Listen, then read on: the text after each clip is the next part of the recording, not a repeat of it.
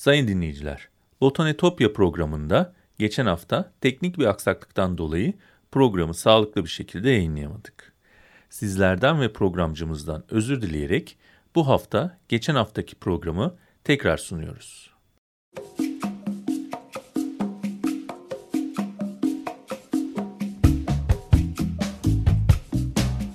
Botanitopya Sesli Doğa Tarihi Müzesi Bitkiler aleminin tuhaf ve muhteşem dünyasını belgeleyen botanik sanatına dair her şey. Hazırlayan ve sunan Benan Kapucu.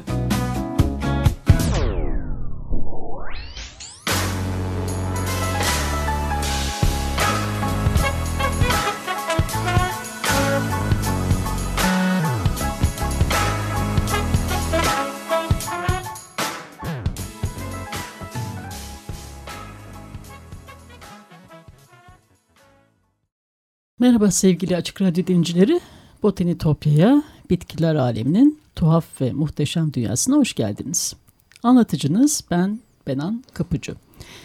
botanitopya.gmail.com adresinden ve aynı adı Twitter ve Instagram hesaplarından bana her zaman ulaşabilirsiniz. Yorumlarınızı, görüşlerinizi paylaşabilirsiniz. E, programda değindiğim kimin konularının özetlerine ve görsellerine buradan ulaşabilirsiniz. Takipte kalırsanız çok mutlu olurum. Evet sevgili dinleyiciler, e, belki dinlemişsiniz de hatırlarsınız geçen programda e, Düzce Üniversitesi e, Orman Botaniği Ana Bilim e, Başkanı Profesör Doktor Necmi Aksoy'la e, botanik bahçelerin tarihçesini, nasıl bir kuruluş felsefeleri olduğunu, Doğu ve Batı arasındaki farkları e, konuşmuştuk. E, biraz e, şeyde bırakmıştık konuyu. Yani Lale'nin e, Prag üzerinden nasıl Hollanda'ya gittiği konusunda bırakmıştık. E, ve Lale çılgının oluşmasından söz etmiştik. Bugün e, biraz aslında bugüne doğru ve biraz daha geleceğe uzanalım istedim botanik bahçeleri konusunda. Çünkü geçen programda e, Necmi Hoca da anlatmıştı. Bizde botanik bahçesinin e, bir geleneği var aslında. Has bahçe kültürüne e, dayanan.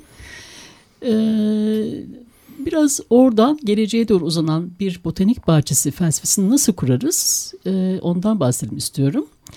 E, ben tekrar konuma dönmek istiyorum. Hoş geldiniz e, ne, Necmi Hocam. Hoş bulduk. E, çok keyifli bir program olmuştu geçen sefer. E, tekrar e, zaman ayırıp geldiğiniz için size çok teşekkür ediyorum. Bugün biraz daha bu konuya devam edelim istiyorum.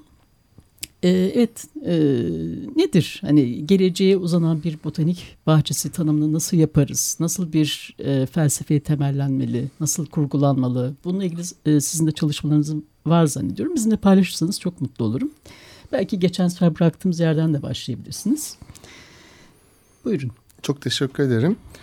Aslında botanik bahçeleri e, tabii ki şimdi e, Hollanda'ya lale gitti, Rönesans devam ediyor. 1700-1800 yıllar coğrafi keşifler başlıyor. O dönemde değişik e, tabii yeni kıtalarla birlikte değişik canlıların keşfi gündemde. Dolayısıyla bir doğayı anlama e, yani doğadaki yaşamı anlama yolculukları başlıyor. İşte bunlardan en başında e, Alman bilimci Alexander von Humboldt'un Güney Amerika gezisi ki bu Darwin'i çok etkiler. E, daha sonra Buffon'un Doğa Tarihi adlı eseri. E, daha sonra bakıyorlar ki bu kadar yaşamı biz e, nasıl tasarlayalım, ne yapalım? E, canlını dikmeye başlıyorlar. Yani sürekli doğa tarihi ve doğa tarihi müzelerine hem hayvan hem fosil hem jeolojik e, bulgular hem canlı materyaller ve dolayısıyla e, bu doğal tarih müzelerinin aslında öncüleri şeyler değil mi? Şu merak kabinleri diyorlar tabii ya. Ki, şu tabii ki. nadire kabineleri evet. diyorlar. Merak kabinleri diyorlar. O şeyden e, bu keşif yolculuklarındaki o keşiflerin evet. getirdiği şeyler, kurutulmuş bitkiler, işte fanustaki hayvanlar tabii vesaire. Ki. Aslında öncüleri bu değil tabii mi? Tabii ki. Ve işte o zaman e, tabii Aristokles tarafından desteklenince bu e, e, buluşlar ve e, keşifler Dolayısıyla burada aslında ilk hem doğa tarih müzeleri fikriyle aynı zamanda botanik bahçeleri de bu noktada gelişmeye başlıyorlar.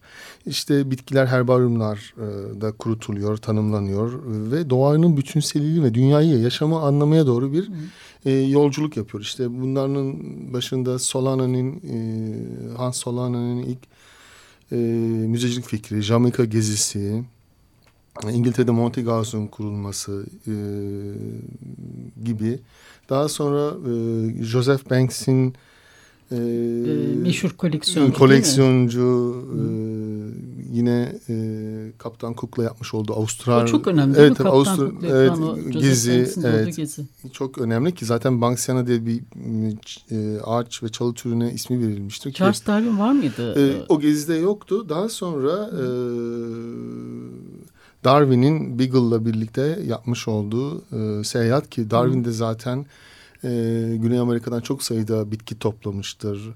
Hatta bir tane karamuğa Berberis Darwin ismi verilmiştir. Yine gemi kaptanına Meşhur ee, bir orkidesi var. Evet, Oradan evet, mıydı? Darwin da, orkidesi. Evet. Ee, yine aynı şekilde Kaptan Fitzroy'un adına verilen bir servi türü vardır. Fitzroy'a, e, Şili'de şu an tehdit altında olan bir bitki türü. Dolayısıyla çok sayıda keşifler bu şekilde yapılıyor.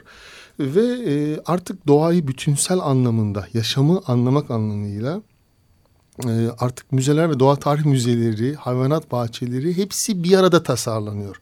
Aslında bu bir tür yaşamın çeşitliliği bu şeklinde. Bu sefer herhalde bitkilerle bu sefer çevresindeki böceklerle evet. ve hayvanlarla Hem doğa tarih müze evet bağlantılı. O bağlantılar kurulmaya, kurulmaya başlanıyor. Hmm. Tabii işte jeoloji müzeleri, doğa tarihi içerisinde e, yine herbaryumlar, kutumuş bitki müzeleri, e, yine fosiller, yine dışarıda canlı bahçe örnekleri, seralarla tropikal bitkilerin gelmesi ve dolayısıyla bir şekilde bir doğaya bütünsel bakış e, bu 1800'lü yıllarda e, ortaya e, çıkmaya başlıyor.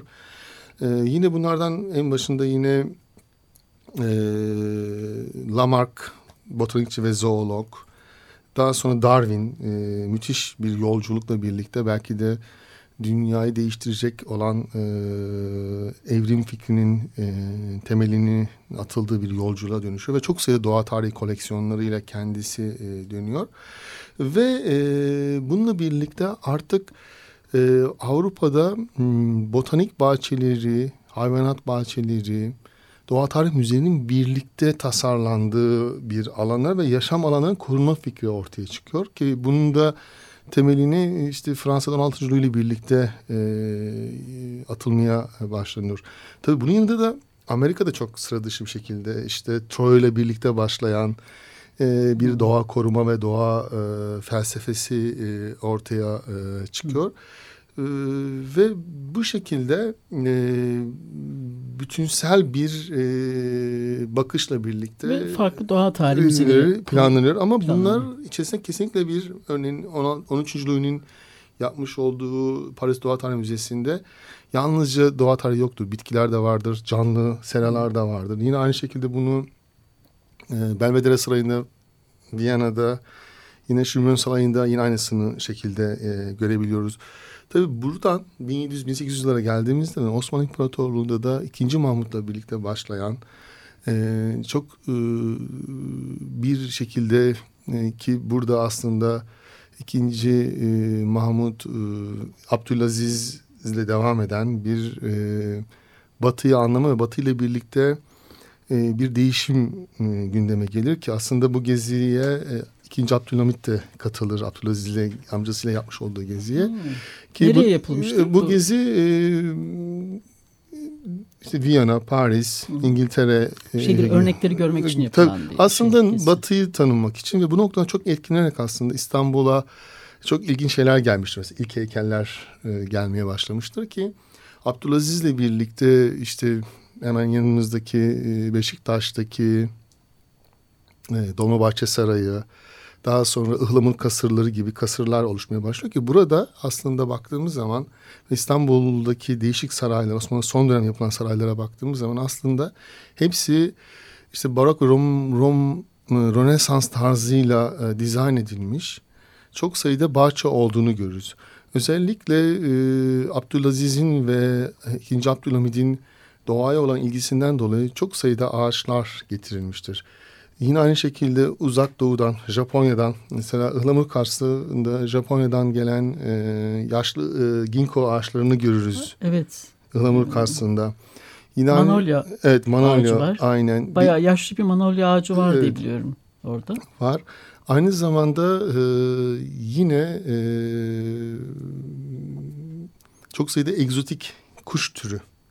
E, özellikle Japonya'dan, Endonezya, Malezya civarlarına getirilen o dönemde ama tabii bunlar şu an yok olmuş. Şimdi yine Dolmabahçe'de örnekleri var ama tabii o dönemki gibi çeşitli değil. Çünkü bunun kayıtlarına tekrar bakmak e, gerekiyor. Aslında e, belki 100 yıl sonra da olsa o dönemde bir şekilde öyle bir bilinç e, bir var bilinç yani. e, tasarlanmış ki aslında bunun en ilginç örneği hmm, Abdülhamid'in e, Maslak'taki av köşküdür. Av köşkü. köşküdür. Hmm. Orada aslında e, e, 1800 yılı sonunda improvize dizayn edilmiş olan bir küçük bir saray vardır.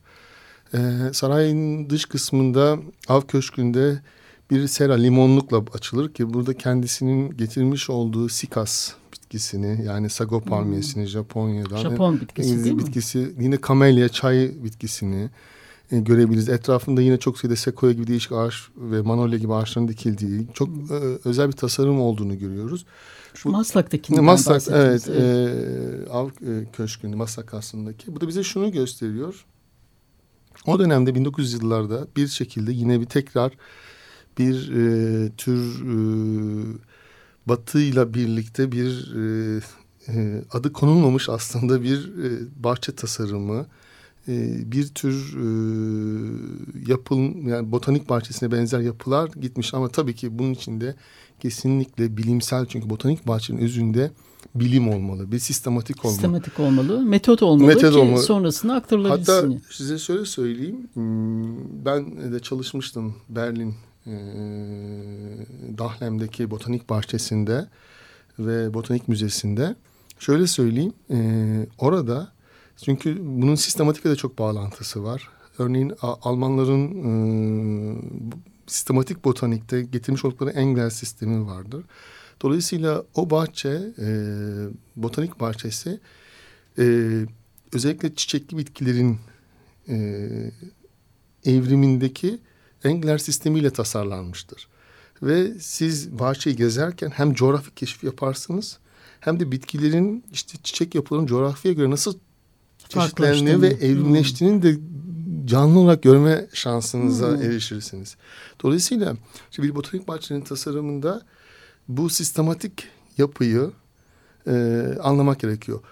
Şimdi günümüze geldiğimizde ise artık bu e, Engler'den sonra devam eden e, sistemden sonra artık e, işte Cronquist'le birlikte bitkiler değişik sınıf- sınıflandırmaya geldi. Şimdi ise yeni bir angiosperm filogeni dediğimiz angios yani çiçek, e, kapalı tohumların kökenine dair üçüncü ve dördüncü sınıflandırma sistemiyle botanik bahçeleri Bir yeni bir e, tabii tabii anlayış. tasarım mm, yapılıyor. İşte bunun e, başını Kiev, New York Botanical Garden ve Missouri Botanical Garden çekiyorlar. Artık Ortaklaşa mı tabii, çalışıyorlar? artık böyle, tabii. Böyle yeni bir tanım yapılıyor yani. çünkü botanik bahçe şöyle e, işte e, çünkü botanik bahçe bilimlerinden en başında bir bir tür e, yaşam alanlarının yani dünyadaki yedi biyomu tanımlayacak olan e, alan kendi ülke coğrafyanızın tanımlanacak olan alanlar, eğitim alanları, tıbbi bitkiler bölümü, e, herbaryum bölümü, eğitim bölümü gibi değişik bölümlerle bunlar tasarlanıyorlar ve amacına göre de botanik bahçelerinin bu yönleri ön plana çıkartılıyor.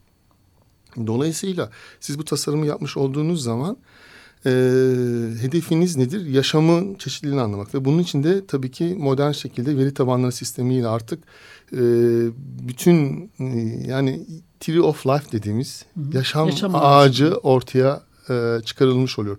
Zaten bitkiler alemi de yani hayvanlara kıyasladığımız zaman Zaten ortaklaşa bir... ee, yaşam zaten e, 300 300 bi- 300 bin tane hani bitki e, yaklaşık olarak diyebiliriz.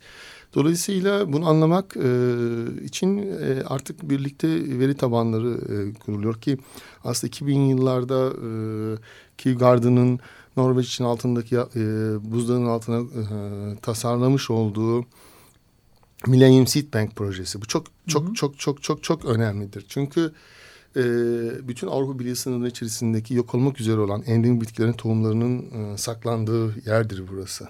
Bu Londra'nın dışında bir yer vardı. Eden Project. Ya O- bu da bu şeyde mi? Bu kapsamda mı? Aslında- farklı bir konsept mi? Aslında Eden Project e, bence yani benim kişisel düşüncem Eden Project e, gibi diğer e, alanlara baktığımız zaman bunlar e, aslında e, belki de biraz daha hani e, futurist yapıdaki botanik bahçeleri ya da hı hı. yaşam alanları.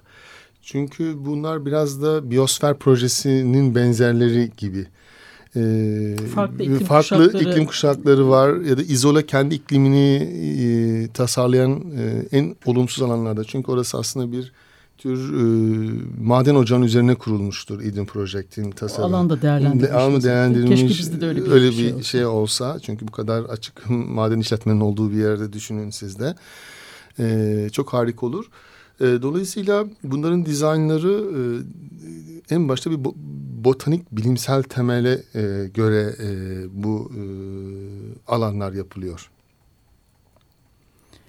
Peki sizin hayaliniz nedir? Ben mi valla onu sorayım. Ee, Şimdi değil mi? Yani mesela bizde nasıl bir e, yani neler e, yapılmalı bir botanik bahçesi için mevcut örnekleri iyi koruyabiliyor muyuz? Biraz da bu konulara girelim ve ben aslında bu konudaki hayalinizi merak ediyorum. Çok teşekkür, Geleceğe yönelik. Çok teşekkür ederim e, bu sorunuz için. E, aslında botanik bahçeleri nasıl kurulmalı? Çok temel bir şekilde bitki koleksiyonu sergilendiği uygulamalı eğitimin yapıldığı alanlar, kendine özgü botanik tarih araştırmalarının yapıldığı, sergilendiği, doğa felsefesini yansıtan alanlardır. Şimdi bir ginkgosuz, bir sikassız botanik bahçesi olmaz. Bu kesinlikle bir e, kendi içinde kapalı bir sistemde olmaz yani bütün bütün yaşamı bütün yaşamı, e, görmeli e, insanlar. Yani Ginkgo'dan nasıl Sikas'a bir evrimleşmeye, e, Sikas'tan nasıl e, kozalaklı bitkilere, kozalaklı bitkilerden nasıl deniz üzümüne, deniz üzümlerine nasıl manolyalara, manolyalara nasıl e, çift çelenkli bitkilerin dediğimiz işte üç petalli, beş petalli bu, demin bahsettiğiniz gibi, şekilde bir dizaynı olmalı. Ve doğa felsefesinin devamını sergileyecek şekilde tasarlanmalı. İçerisinde doğa tarihini içermeli. Jeoloji, paleontoloji kesinlikle olmalı. Canlı bitki koleksiyonları olmalı. Herbaryum kesinlikle olmalı. Tohum bankası. E, tohum bankası çok doğru söylüyorsunuz. Kesinlikle horticulture e, kesinlikle olmalı ve biyoloji merkezi ya da makro da biyopark şeklinde de tasarlanabilmeli. Aslında buradaki hedef doğaya bütünsel bakış.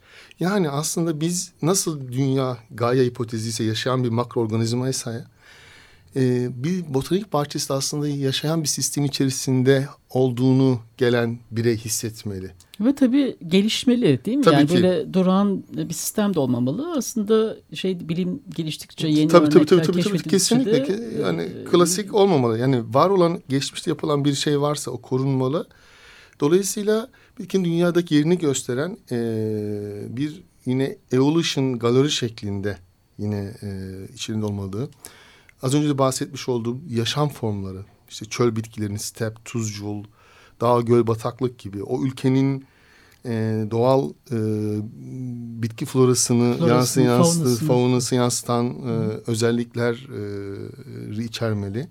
Ama en önemlisi biyoçeşitlilik yani yaşamın çeşitliliğinin korunmasının ana felsefe olduğu Hı. Bu açıdan önemli değil mi? Böyle bir botanik bahçesinin olması? Yani bizdeki yaşam çeşitliliğini, florayı çeşitliliğini, fauna çeşitliliğini korumak ve tabii bu konuda bir farkındalık yaratmak, Kesinlikle. bir bilinç uyandırmak. En başta doğa bilincinin ve kültürünün. Çünkü doğada doğaya bakmak, doğayla e, iç içe olmak bir kültürdür. Doğa bilimlerinin ilerlemesinin ve gelişmesinin de temelinde de bu yatar ki bu temel bilimdir. Hı hı. Düşünen, araştıran, eleştiren bireyler olmalı tekrar ediyorum yine en basiti de yaşamın yani biyolojik çeşitliliğin e, korunmasını içerecek şekilde olmalı. Aslında şöyle bir şekilde baktığımız zaman e, hani siz demiştiniz ya hani e, bu projeler e, niye neye hedefliyor ya da nereye gidiyor diye. E, işte bütün biyoçeşitliliği araştıran doğa tarih müzeleri, herbaryumlar, botanik bahçeleri, hayvanat bahçeleri, aslında bunlar büyük birer yaşam merkezleridir.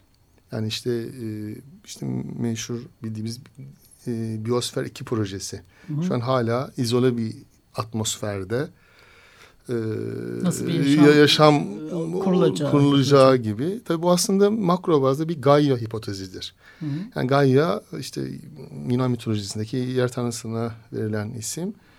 E, bu aslında... Yeniden yaratım gibi. Evet aslında modern bir Nuh'un gemisi aslında. Ha, evet aslında bu bir şekilde... E, hani uzaya e, nasıl gidilir? Şu an hani tam da Mars'ta e, hmm. su bulunmuşken herkes de Mars'ta e, konut kredileri, hmm. arazi satışları gündemdeyken evet. yeryüzünde. evet, yani, e, dolayısıyla e, hani Tabii bu çok biraz da disütopik bir duruma dönüşüyor makro bazda baktığımız zaman. Nuh gemisinde ama biraz Nuh bitkileri unutmuştu galiba. Evet. Ne evet, diyorsunuz bu konuda? Evet işte yani o bitki şeyi olmayınca, olmayınca, olmayınca evet. belki bu bizim yeni Nuh'un gemisinde aslında bitkilere de başat rol verilecektir diye düşünüyorum. Ya şöyle diyelim. Ee, işte Millennium Seed Bank'in kurulması ki bizim ülkemizde de aslında Menemen'de bir tohum bankası, tarımsal tohum bankası var. Ama sorun şu, biz e, küresel iklim değişikliği, küresel iklim değişikliği sonucunda hangi canlıların ne kadar yok olacağını ve bunları gerçekten e, geleceğe nasıl taşıyacağımız üzerine makro planlar yapmak zorundayız. Şu anda iklim değişikliği kapımızda. E, müthiş bir karbon birikimi var. Bu karbon birikimini nasıl e, tutacağız? Bunu evet düşü, düşü, e, e, tutacağımız dedim ben tabii ki ağaçlandırma bitki. Hı hı. Hangi ağacı dikeceğiz? O diktiğimiz ağaçların e, karbon emisyonu tutma kapasiteleriyle birlikte oksijen temizle miktarları ne? Örneğin yani karbon ayak izimizi e, minimuma e, indirecek şekilde çok ağaçlardan yardım alacağız ve bunu evet, nasıl yapacağımızı. Eğer yeryüzünde canlıların türleşme hızı, canlılarının yok olma hızından düşük olmaya noktaya geldiği zaman biz zaten altıncı büyük kitlesel yok oluşa hazırız, hazırız demektir. İşte dolayısıyla botanik bahçeleri de bir, ne, bir nebzede doğadaki lokal endemik bitkilerden nokta endemik bitkilere kadar olan bitkilerin tohumlarının saklandığı, doğal alanları dışında bir alanda yetiştirdikleridir. Yaklaşık 11.700 tane bitki taksonunun yaşadığı dünyanın en sayılı bioçeşitlik zenginliklerinden birisinin olduğu bir ülkede ki evet çok, kaç e, önemli flora kuşak, kuşakların üç, üç, üç ana kuşağın etkisindeyiz. İşte kuzeyimizde Karadeniz, Ege ve Akdeniz kıyılarımızda Akdeniz iklimi, İç Anadolu, Doğu Anadolu'da step, Güneydoğu Anadolu'da çöl stebi, İç, İç Anadolu'da tam bize ait bozkır aslında yüksek dağ stebi. E, uygun yer değil mi burası ve, bunu yapmak ve, için? Ve aslında her bölgeye ve her ile her ilçeye bizim birer botanik bahçesi tasarlamamız gerekiyor. E, ve bunu yapmamızın hiçbir neden yok. E, elimizdeki hem doğal kaynak rezervleri, hem eğitim rezervleri, hem yetişmiş insan e, kaynakları olarak aslında diyorsunuz her ilde yani ee, o tabii ki, oranın koşullarına tabii, uygun, uygun botanik bahçeleri açılabilir, yapılabilir. Kesinlikle. Var olanları da korumalıyız. Tabii, kesinlikle. Çünkü onlarda da tabii sorunlar var biliyorsunuz. Ee, zaten e, sorun da bu zaten. İşte bütüncül bakışla birlikte biz bu kentlerin yaşam alanlarının nasıl dizayn edileceğini, biyoçeşit nasıl korunacağını bu şekilde de bir şekilde de e, sağlamış e, olacağız kanısındayız. E, dolayısıyla eğer bunu yapmazsak bir şekilde e, doğadan neyi kaybettiğimizi ve neyin yok olduğumuzda ölçme şansını e, yitirmiş olacağız. Evet Türkiye'de her 10-15 günde ya da iki haftada bir yeni bitki türü bulunuyor. Tamam biz sistematik botanikte bitki tanımlamada çok iyiyiz. Evet, Ama sonrasında ne yapıyoruz? Kaydediliyor. Yani tabii şimdi resmi Türkiye Florası evet. bir çalışma var. Siz de yani, içinde yer aldığınız evet. danışman olarak. Bu da önemli. İşte Türkçeleştiriliyor evet. yani bitkiler değil mi? O anlamda da önemli bir çalışma ve bu devamı da gelecek. E, Ama, tabii tabii. Evet. E, bunun bir de e, fiziki yani e, olarak mesela bir botanik bahçelerinde de bunu görebilmeyiz değil mi? Yani o, tabii ki. o, o onları çoğaltmalıyız farklı illerde. Kesinlikle. İşte sonuçta bu da şuna devam ediyor. Yani ulusal bir botanik bahçesi. Bunun dahilinde yine diğer botanik bahçeleri kurulmalı ve bu Uluslararası Botanik Bahçeleri Birliği'nin üyesi olmalı. Ve bununla birlikte makro mikro hedefler ölçeğinde tabii eğitim ve diğer konular olmak üzere e, var olmuş olan işte iklim değişikliği gibi diğer koşullara göre e, sorunlar çözmeliyiz. Sonuçta şunu söyleyeyim. Şu an e, biz çok sayıda e, bitki türünü çiçekli bitki türlerini peyzaj anlamında kullandığımız olan süs bitkilerini ithal ediyoruz. Kendimizin bahçelerde üretmiş olduğumuz adını kültüvar varyetesi olarak Ki tanımladığım üretebiliriz. üretebiliriz. Evet. İşte en büyük ekonomik yine bunun yanında endüstriyel bitkiler üretebiliriz, şifa bitkiler üretebiliriz. İşte bu noktada Evet biz... bence e, bu programdaki mesajımız da bu olsun Evet. değil mi? Geleceğimiz açısından e, aslında çok önemli olduğuna dair ve bu hayalinizi tekrar ben e, son cümleyle özetlemenizi rica ediyorum. İşte biz bu nedenle e, en basitinden somut bir örnek olarak Düzce Üniversitesi'nde e, süs ve tıp bitkileri üzerine bir araştırma merkezi kurarak bunun hedef alan bir botanik bahçesi e, tasarlamaya başladık. Umarım mm, bu somut olarak en Batı Karadeniz bölgesi için en azından Avrupa Sibirya flora alanı içinde bir e, örnek olacağı kanısındayız. Bunun gibi bir e, şekilde bunu geliştirerek bütün ülkeye ve yine mm, hem Balkan hem Akdeniz hem Orta Doğu ve e, Doğu coğrafyasıyla e, bir mm, bağlantı kurarak e, tasarlamamız gerektiği kanısındayım. Harika umarım bunu gerçekleştirebiliriz. Çok teşekkürler verdiğiniz e, bu bilgiler için, e, konuğum olduğunuz için. E, Düzce Üniversitesi Orman Botaniği A- Ana Bilim Başkanı Profesör Doktor Necmi Aksoy'la konuştuk. Çok teşekkürler. Çok güzel bir program Ben oldu. Yine ederim. zaman su gibi aktı geçti. E, tekrar başka bir konuda e, yine görüşmek, konuşmak üzere dileyelim. Çok sağ olun. Ben teşekkür ederim. Evet sevgili dinleyiciler, bugün e, yine Profesör Doktor Necmi Aksoy'la e, botanik bahçeleri ve onun geleceği üzerine konuştuk. E, s- tekrar görüşmek üzere, sevgiyle ve duayla kalın.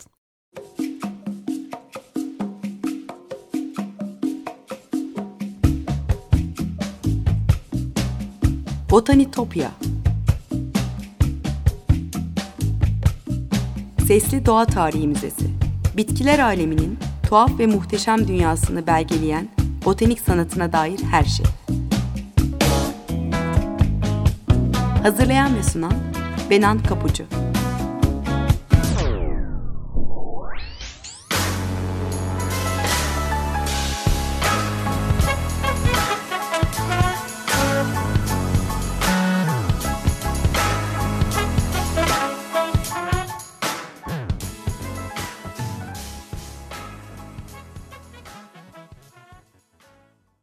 Sayın dinleyiciler, Botanetopya programında geçen hafta teknik bir aksaklıktan dolayı programı sağlıklı bir şekilde yayınlayamadık. Sizlerden ve programcımızdan özür dileyerek bu hafta geçen haftaki programın tekrarını yayınladık.